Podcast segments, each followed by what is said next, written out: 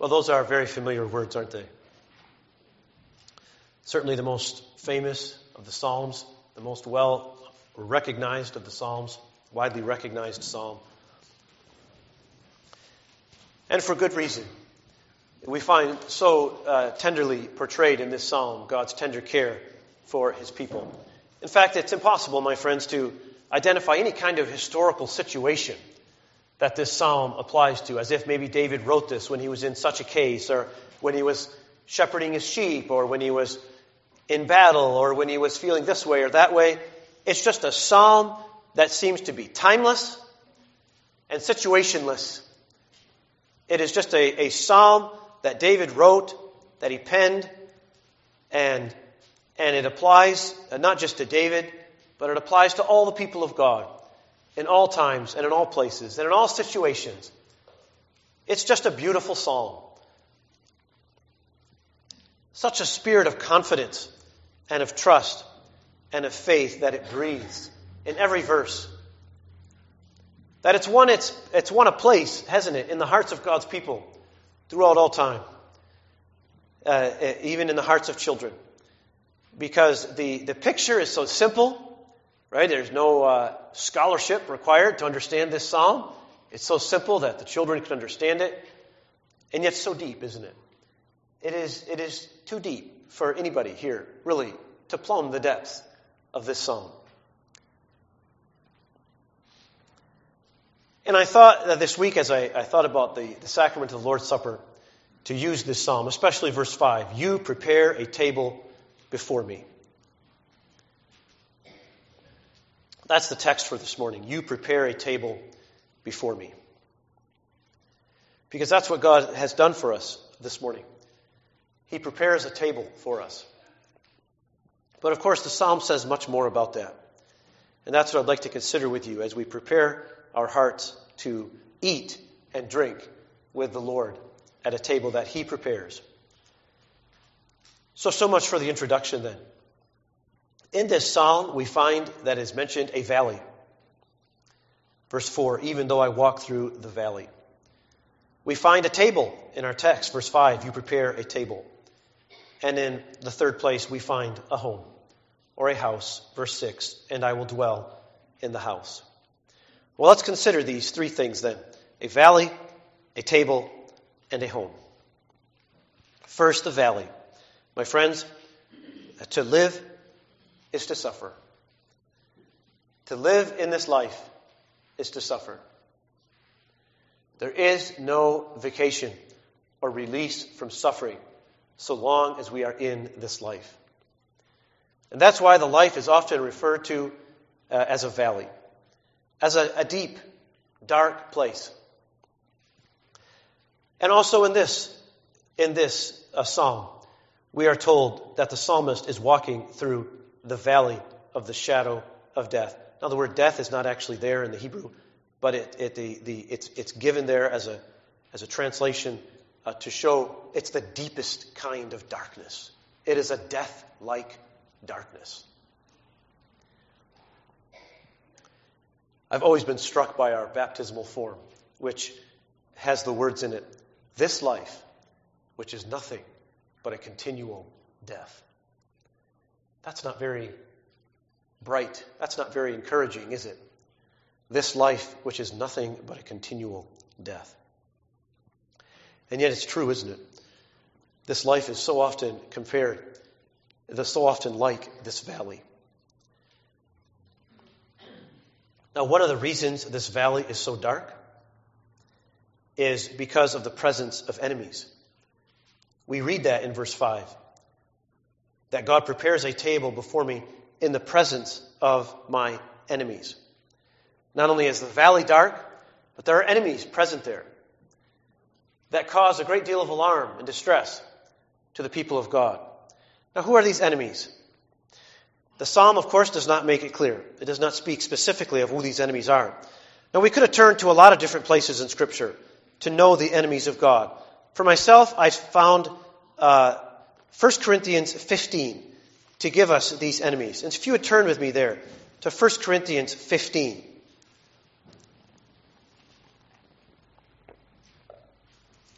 In 1 Corinthians 15, we have a description given us of these enemies. 1 Corinthians 15 and verse 54. 1 Corinthians 15 and verse 54. Where the Apostle Paul writes, But when this perishable, that is, that is uh, this perishable body, will have put on the imperishable, and this mortal will have put on immortality, then will come about the saying that is written, Death is swallowed up in victory. O death, where is your victory? O death, where is your sting? So here we meet the first enemy. And the first enemy that is given us is death. And we are promised in the scripture, my friends, that death is a conquered enemy, and that one day it will be thoroughly conquered. It will be swallowed up in victory. But still, an enemy it is. An enemy it is. Death. And you know, and I think probably the, the Sunday school children will even remember this, right? The catechism, that you learned that death has three different, there are three different kinds of death explicitly in our text, or in, uh, in 1 Corinthians 15 and verse 54, we meet with physical death, right? Physical death, right? The perishable, in other words, the dying, will put on the imperishable, the undying. The mortal will put on the immortal. That is what we call physical death, right? It is the separation between body and soul. That happens when a person dies. The soul returns to God who gave it, and the body is placed in the grave. Physical death. But also we see here in, in 1 Corinthians 15, spiritual death, right? That, that is the separation between God and the sinner, right? Because of sin. Sin brings that separation between God and His favor and His grace and His love and the sinner. So there is a spiritual death. And you see that also in 1 Corinthians 15, right? Because it talks about the sting of death is sin. Now, sin is what brings us spiritual death. So there's also spiritual death here, and we're promised a victory over sin in verse 57. Now, the least visible kind of death in this particular in these uh, verses in 1 Corinthians 15 is eternal death. However, I think even eternal death is given us here. Notice at the very end of verse 56, you have the power of sin is the law. The law. And my friends, that implies to us that because of our sin and our guilt before God, when we stand before His law, we will be condemned. We will be condemned to eternal death unless our sin and our guilt is forgiven us. So we see this, this, this triple headed enemy, as it were physical, spiritual, and eternal death that comes before us. And that in Psalm 23, we're told that as we walk through this valley, this dark valley, we come face to face with this enemy, which is death. Now, I'm going to stay in 1 Corinthians 15 here as I discuss now the second enemy. I'm going to call this enemy the cancer. Because there's a reason that death has a claim on us. There's a reason that death can come and take over us. and that is sin. We're told in verse 56 of 1 Corinthians 15 the sting of death is sin. This is the cancer, right? That is spreading throughout our bodies, that brings us death. This is the cause of death. And so this also is an enemy that we face as we walk through the valley of this life, through the valley of this world, death and the cause of death, which is sin. That's enemy number two. Now, in the third place, we have an enemy. And I've called this enemy the lab technician. Because in 1 Corinthians 15 and verse 56, we read, The power of sin is the law. The power of sin is the law. Because, my friends, as we have this death taking hold of us, and taking hold of us because we have sinned, we have also a lab tech who comes with the blood work, the biopsy, the x rays. And he says, There's the sin. You see, that's what the law does, my friends. The law exposes and, and makes clear the sin that we have. That's what happens, right? And we don't even know even now what we're carrying around with us in our bodies, do we? Until we feel an ache or a pain or some other symptom. And we go to the doctor. And the x ray report comes back, or the blood work, or the biopsy. Ah, here's the problem. Now we know the truth. And my friends, in the same way, we have this third enemy. And, here it's maybe we hesitate, even as I did, to call this an enemy, right? Because, of course, the law is simply God's will. The law comes from God, it's perfect in every respect. And yet, Scripture calls the law, in this sense, our enemy. Because it demands our punishment. Because the law comes and exposes our sin and makes clear to us the cancer that is within us, the guilt that we have, that makes death have a claim on us. So death can come and lay hold of us because we are sinners. And the lab tech comes and says, Yes, this man is guilty. This man has this cancer. This man has sin. And so we have a, a three a fold enemy here death, sin, and the law. And the law demands satisfaction. It demands that the punishment be, be, dealt, uh, be dealt upon the sinner for his sin and his guilt. And so, my friends, I want you to see that picture this morning. I want you to see, I want you to, maybe in a sense, even feel. I want you to feel that picture of being in this valley. It is dark. There are dangers lurking on every side. There are enemies. There is death without us. There is sin within us. There is the law condemning us. And in this valley, my friends, we can begin to wonder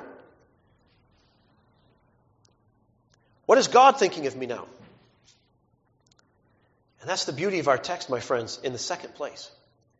That in verse 5 we read that God prepares a table for us in the presence of those enemies. In the face of those enemies. God spreads a table. He puts food on that table. He puts drink on that table. There's a chair there for us. We have a place at that table. Death steps forward at this point. Death is the first enemy. It says, I have a claim on this man. He has the cancer of sin within him. He belongs to me. But God says, No. I prepare a table here in the presence of the enemies. But death, you have no place at this table. There's no chair for you here.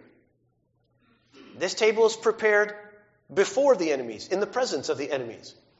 But there's no place for them here at this table. The lab tech can come forward. The law can come forward and say, Well, I have a claim on this man. Here are the test results. This man has sinned against God. He has come into guilt. God's law demands satisfaction. God's law demands that this man be punished. He can have no place at this table. But God says, no. Step back, law. Step back, Mr. Lab Technician. You have no place at this table either. But I have a claim on this man. No, you don't. Step back. I prepare a table in the presence of these enemies, before them. But those enemies have to stand back now. They have no place there. They have to stand back. And all their voices are silenced. And God spreads a table here. The enemies have no place there. I put that beautiful text from Deuteronomy in there. Happy are you, O Israel. This was uh, the, the song of Moses at the end of at the end of the book of Deuteronomy. Happy are you, O Israel, who is like you, a people saved by the Lord. Who, that is God, is the shield of your help and the sword of your majesty. So your enemies shall cringe before you, and you shall tread upon their high places. That's what happens, my friends, in Psalm 23 and verse 5. That God spreads this table, and the enemies have to stand back. All they can do is cringe. God says there's no place for you here. Now, this table that we read about in Psalm 23 does not tell us why or how God can do that. Because, my friends, let's be clear death really does have a just claim upon us. Death is not lying.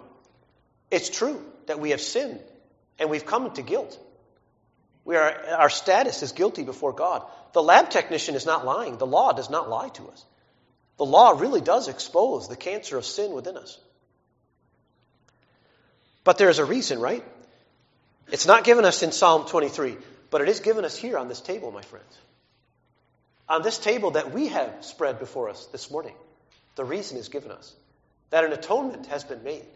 that the body of Christ was torn and nailed to a cross as an atonement for our sins. That his blood dripped upon that ground, was poured out. That spear was thrust into his side for our sin. And he was a sin offering, made atonement for our sins. And because of that, God can now say to the enemies, Stand back. Yes, you have a claim upon this man. But there's another man. There's the Son of David, the Messiah King, whose birth we celebrate in this time of year, who gave his life an offering for their sin. And I have smelled that aroma, says God. I have seen that smoke. That sacrifice has come up into, unto me. And my wrath has been taken away. And so now, death, you don't have a claim anymore. You don't have a claim because of the sacrifice that is represented to us in this, on this table. That much is not given us in Psalm 23, but it's certainly given us here on this table when Jesus said, This is my body broken for you. For you, my friends. And what else does God do? Let's go back to Psalm 23. The enemies say, This person can't sit at that table. But what does God say? You have anointed my head with oil. God brings us forward, my friends. We hear what death says. We feel the presence of sin within us. We see the claims of the lab tech. We see the claims of the laws that comes against us. And our hearts fail. We have nothing to say against it. We have no defense to make on our behalf.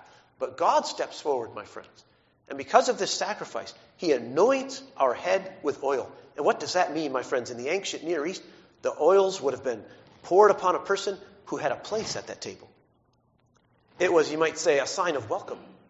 It was a sign of being received and to have a place here to sit.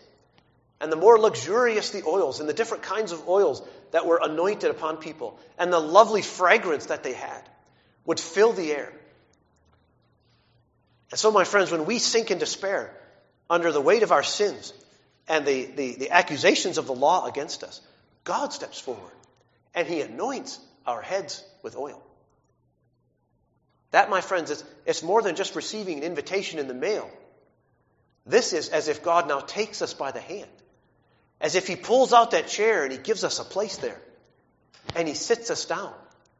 And perhaps we even can object, my friends, just like the enemies around us. Say, but Lord. But also the enemy within us has to be silenced. You have a place here.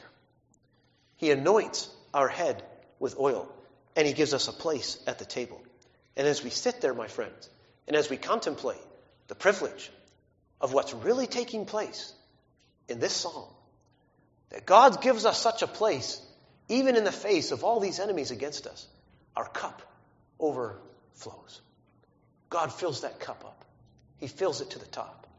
He provides us with every good thing, and our cup overflows. What a blessing, my friends, and what a privilege to sit and to have a place at that table. But then, my friends, in the last verse, he speaks to us of a home, a house. And this speaks to us of a future. What a privilege it is to sit at that table. But now David also says, Surely goodness and loving kindness will follow me all the days of my life. And I will dwell in the house of the Lord forever. At that table, my friends, David can rejoice.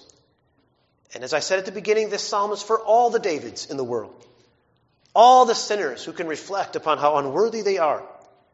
That now, because of, of what God has given them at this table, they can take hope, they can take hold of that precious promise that I will dwell in the house of the Lord forever. That means I'll always have a place at this table. There will always be a place for me there. And no matter what may come in the future, no matter what valley I might have to face, no matter what valley I may have to face, I'll still have a place at that table. You know, my friends, I found it interesting this week as I studied that it says in verse 3 He guides me in the paths of righteousness. And then in verse 4 it says, Even though I walk through the valley of the shadow of death. My friends, do you understand that the psalm is saying in there that God leads me on the paths of righteousness. And one of those paths goes through the valley. The psalm does not say, and it does not teach us this morning, that God will smooth out all the valleys, that God will take away every obstacle, that God will take away every hardship. No. One of the paths that God will lead us on in His righteousness and in His faithfulness goes through that dark valley. But in that dark valley, my friends, He is with me. And you can feel on the left hand His rod and on the right hand His staff as they guide you and steer you through that valley to this table where He gives us a place, where He anoints us with oil, He fills our cup, and He gives us this. And I love that word surely in verse 6. Surely. Surely. And that's the experience, my friends, of a person who sat at God's table, that he says, Surely goodness and loving kindness will follow me all the days of my life. That's the surely of faith. That's the surely of faith that has experienced God's hand in the valley. And that even as we come out of that valley, maybe into a brighter day, well, there's probably another valley coming. But no matter what may lay in that future, His goodness and His loving kindness follow me all the days of my life. Well, what a precious psalm, my friends, to consider as we sit down at the Lord's table that He makes for us this morning. Let us now take the, uh, the form and prepare then uh, and read the rest of the form that's been given us. This is form number one. And we're going to turn now to the part called Celebrating Our Salvation in Christ on page 39. On page 39 of the Forms and Prayers book, it looks like this, should be in the pew in front of you. And on page 39, you'll see celebrating our salvation in Christ. We already read the previous sections in the, uh, last week the institution of the supper and the call to self examination. We come now to celebrating our salvation in Christ, page 39. Let us also consider the purpose for which our Lord has instituted his supper, that we should do this in remembrance of him. And this is how we remember him by it. First, let us be fully persuaded in our hearts that our Lord Jesus Christ, according to the promises made to our forefathers in the Old Testament, was sent by the Father into this world, that he assumed our flesh and blood, that he took upon himself for us the wrath of God, under which we should have perished eternally. That from the beginning of his incarnation until the end of his life on earth, he fulfilled for us all obedience and righteousness of the divine law.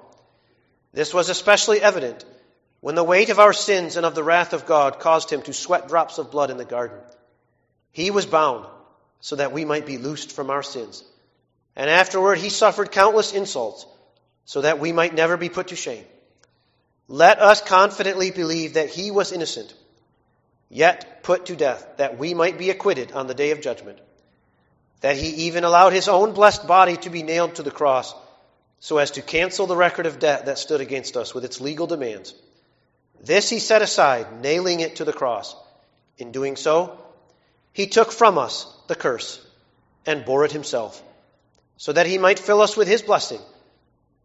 He humbled himself to the very deepest reproach and anguish of hell, in body and soul on the cross, when he cried out with a loud voice, My God, my God, why have you forsaken me? He did all of this so that we might be accepted by God, never to be rejected by him. Indeed, with his death and the shedding of his blood, he confirmed the new and eternal covenant, the covenant of grace and reconciliation, when he said, It is finished. In order that we might firmly believe that we belong to this covenant of grace, during the Last Supper, Jesus took bread, and after blessing it, brake it, and gave it to the disciples, and said, Take, eat, this is my body. And he took a cup, and when he had given thanks, he gave it to them, saying, Drink of it, all of you. For this is my blood of the covenant, which is poured out for many for the forgiveness of sins.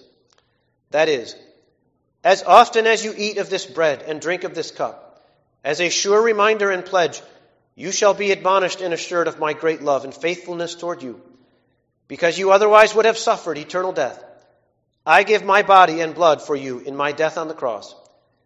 And as certainly as this bread is broken before you, and this cup is given to you, and with your mouth you eat and drink in remembrance of me, so surely do I nourish and refresh for everlasting life your hungry and thirsty souls with my crucified body and shed blood. From the institution of this holy supper of our Lord Jesus Christ, we see that he directs our faith to his perfect sacrifice, once offered on the cross, as the only foundation of our salvation. By this sacrifice, he has become to our hungry and thirsty souls the true food and drink of life eternal. For by his death, he has taken away the cause of our eternal death and misery, our sin. He has obtained for us the life giving Spirit, who dwells in Christ our head and enables us who are his members to have communion with him and be made partakers of his riches, including eternal life, righteousness, and glory. Besides, by this same Spirit, we are also united as members of one body in true Christian love. As the Apostle Paul says, because there is one bread, we who are many are one body, for we all partake of the one bread. As many grains are ground to prepare one loaf of bread, and as many grapes are pressed together to produce wine, so we who by true faith are incorporated into Christ shall be one body through Christian love for the sake of our dear Savior Jesus Christ. He loved us so greatly in order that we might show his love toward one another, not only in words, but also in deeds. May the Almighty, merciful God and Father of our Lord Jesus Christ help us in this through his Holy Spirit. Amen. That we may obtain all these blessings, let us humble ourselves before God and with true faith implore him for his grace. We'll say this prayer now, and at the close of this prayer, we'll say together the Lord's Prayer. But let us all pray. Merciful God and Father, we cherish the blessed memory of the death and sufferings of your dear Son, Jesus Christ. We ask that in this supper you will so work in our hearts through the Holy Spirit that with true confidence we might give ourselves up more and more unto your Son, Jesus Christ. We pray that this might allow our burdened and contrite hearts to be nourished and refreshed with the true body and blood of Him who is true God and true man, the only heavenly bread. Empower us to no longer live in our sins, knowing that He lives in us and we in Him. May we truly be partakers of the new and everlasting covenant of grace. May we not doubt that you will forever be our gracious Father, who does not impute the guilt of our sins to us, and who provides us with all that we need for body and soul as your dear children and heirs, grant us also your grace, that we may take up our cross cheerfully, deny ourselves, confess our Savior, and in all tribulation with uplifted head, expect our Lord Jesus Christ from heaven. There he will make our mortal bodies like unto his glorified body, and take us to be with him in eternity. Answer us, O God and merciful Father, through Jesus Christ, who taught us to pray. Our Father, who is in heaven, hallowed be your name. Thy kingdom come, thy will be done on earth as it is in heaven. Give us this day our daily bread, and forgive us our debts as we forgive our debtors. And lead us not into temptation, but deliver us from evil. For yours is the kingdom, and the power, and the glory forever. Amen. Congregation, let's rise then and repeat the Apostles' Creed. You may stand, please. By this Holy Supper, may we also be strengthened in the Catholic, undoubted Christian faith, of which we make profession with heart and mouth, saying, I believe in God the Father Almighty, maker of heaven and earth, and in Jesus Christ, his only begotten Son, our Lord, who was conceived by the Holy Spirit, born of the Virgin Mary, suffered under Pontius Pilate, was crucified, dead, and buried. He descended into hell. The third day he rose again from the dead. He ascended into heaven and sits at the right hand of God the Father Almighty. From there he shall come to judge the living and the dead. I believe in the Holy Spirit, the holy Catholic Church, the communion of saints, the forgiveness of sins, the resurrection of the body, and the life everlasting. Amen. You may be seated again.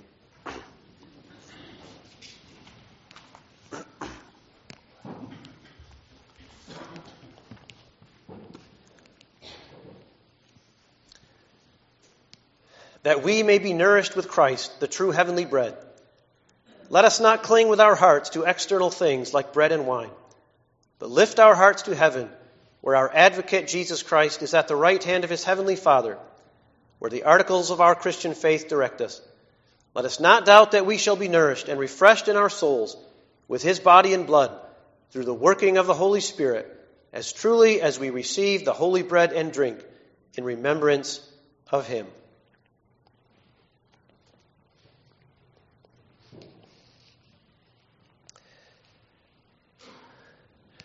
Dear congregation, the bread which we break is a communion with the body of Christ.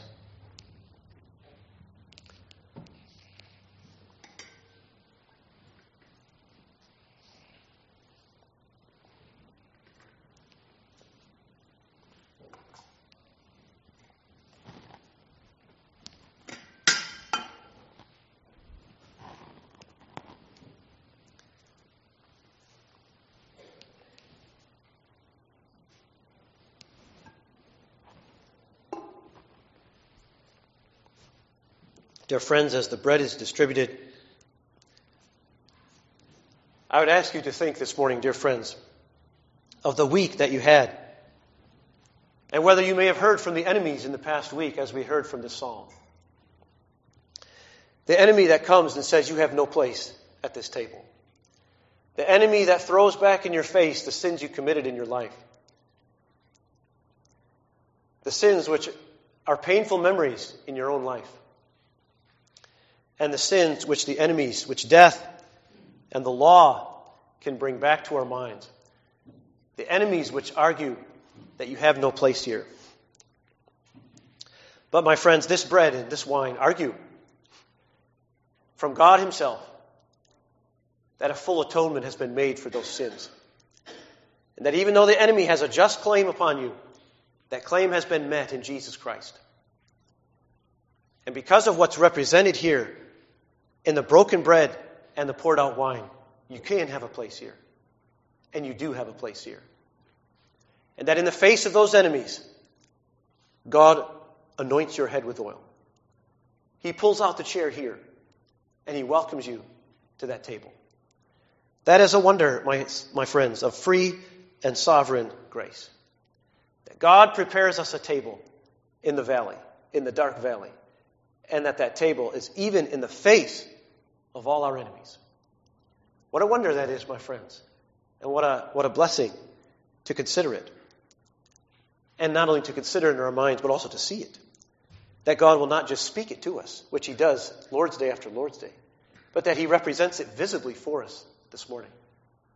And says, As surely as this bread is broken, and as surely as this wine is poured out, so surely have all your sins been forgiven you.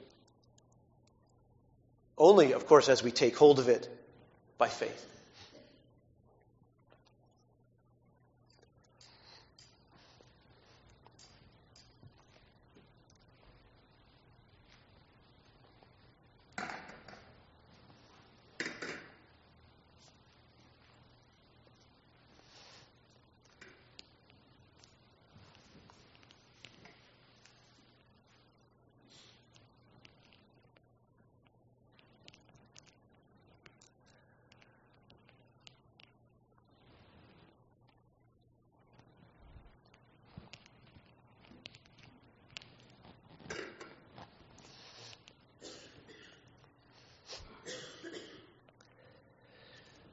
Dear friends, take, eat, remember, and believe that the body of Christ was broken for a complete forgiveness of all our sins.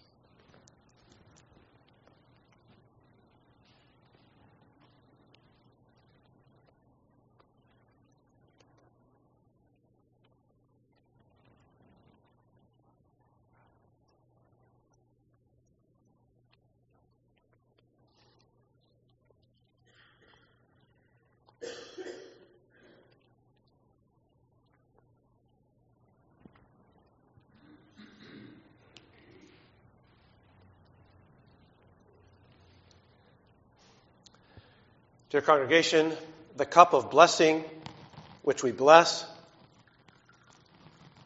is a communion with the blood of Christ.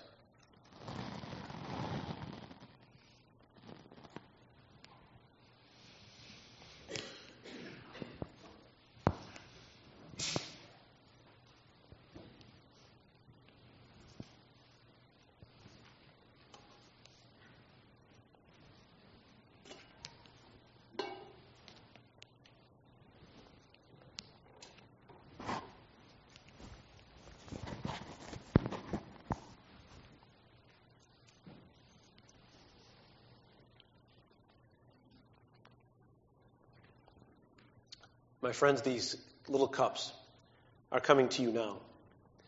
And in the 23rd Psalm, the psalmist and all God's people reflect, My cup overflows. That the cup which God gives us is not one of these small cups as we have here, but it's a f- large cup. And it overflows with God's goodness and with His provision for us. And again, in the face of all what the enemies may say, God gives us this cup, a full cup. And in a sense, this little cup that we have here, my friends, testifies to us that this is not the ultimate table that we seek for. That there is another table. That there is another house. Here we don't experience that yet. We only have a foretaste of it. We only have a little cup here. But there is a day coming, my friends. Last week, one of our members was brought into that place, into that eternal house. He was brought to that table where he can say, Surely I'll dwell in the house of the Lord forever. And I hope, my friends, that as a congregation, as a church family, we can reflect together on what a beautiful thing that is, what an ugly thing death is, what a, what a frightening thing it is. But with the eyes of faith, if we could see in the death of one of our members, in a sense, what is represented to us in that little cup. All we have here is a table, my friends. Just some broken bread, some little cups of wine. But this table represents to us that there's another table. That there is a table on high, my friends, in the New Jerusalem, in the house of God. And by faith, my friends, we can say, surely. And that little cup represents that this morning. That little cup represents, surely I will dwell in the house of the Lord forever. What a happy promise that is, my friends. That's really so much of what is represented here is just a, a taste of something that is yet to come. I hope, my friends, that as we taste this wine and as we reflect on the bitterness of the death of Christ that it represents, that it would also be a sweet wine showing us the hope that comes one day when we shall leave this table, when we shall leave these little cups behind, and when we shall come into the house of our Father, and we shall dwell in the house of the Lord forever. I pray, my friends, that, that this morning we might say, Surely, surely. As you drink, surely.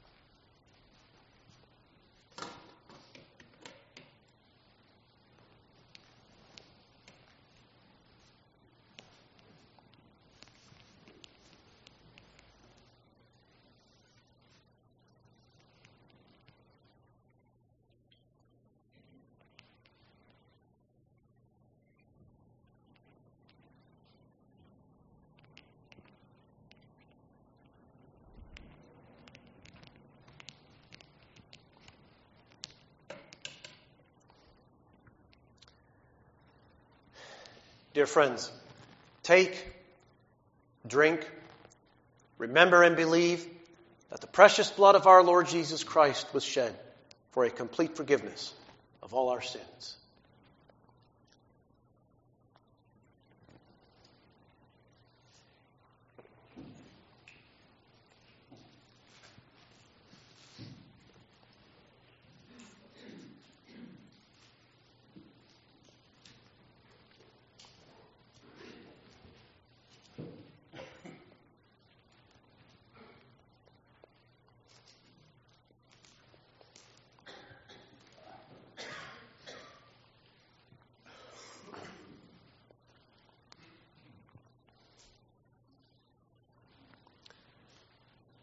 Beloved in the Lord.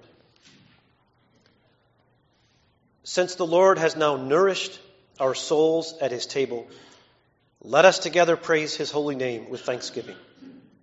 And let everyone say in his heart, Bless the Lord, O my soul, and all that is within me, bless his holy name. Bless the Lord, O my soul, and forget not all his benefits, who forgives all your iniquity, who heals all your diseases, who redeemed your life from the pit, who crowns you with steadfast love and mercy. The Lord is merciful and gracious, slow to anger and abounding in steadfast love.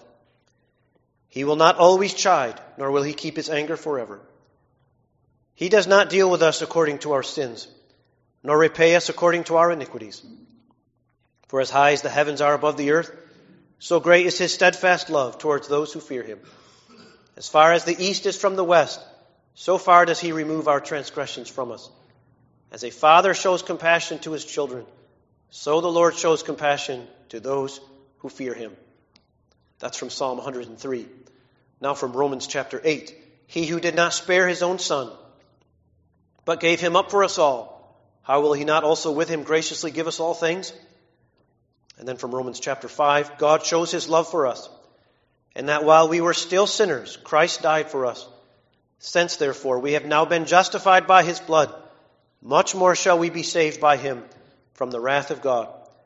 For if while we were enemies we were reconciled to God by the death of his Son, much more, now that we are reconciled, shall we be saved by his life. Therefore, my mouth and heart shall show forth the praise of the Lord from this time forth and forevermore. Amen. Let us now all pray. O merciful God and Father, we thank you with all our heart that of your boundless mercy you have given us your only begotten Son for a mediator, the sacrifice for our sins. And as our food and drink unto life eternal, we also thank you that you give us a true faith, whereby we become partakers of these benefits. You have united us to Christ and to each other in the communion of saints. You have given your Son for us and to us, and have proclaimed his saving death to the whole world. Having signified and sealed the atoning sacrifice of your Son for us, we ask that you would, by your Spirit, also make us witnesses to this good news among our neighbors. Strengthen us in faith to live gratefully in this present age as we await our Savior's return in glory. In his name we pray. Amen.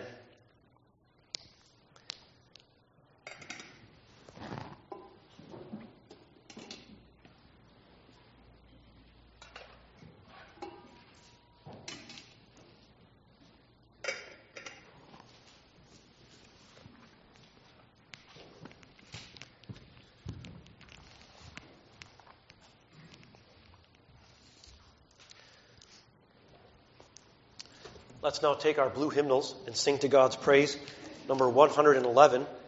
And if you would please stay seated for the uh, benevolent offering, which will be collected during the singing of number 111. And then after, you can stand for the doxology. So we'll sing number 111, O Lord, my God, most earnestly my heart would seek thy face. And in verse 3, my Savior, neath thy sheltering wings, my soul delights to dwell.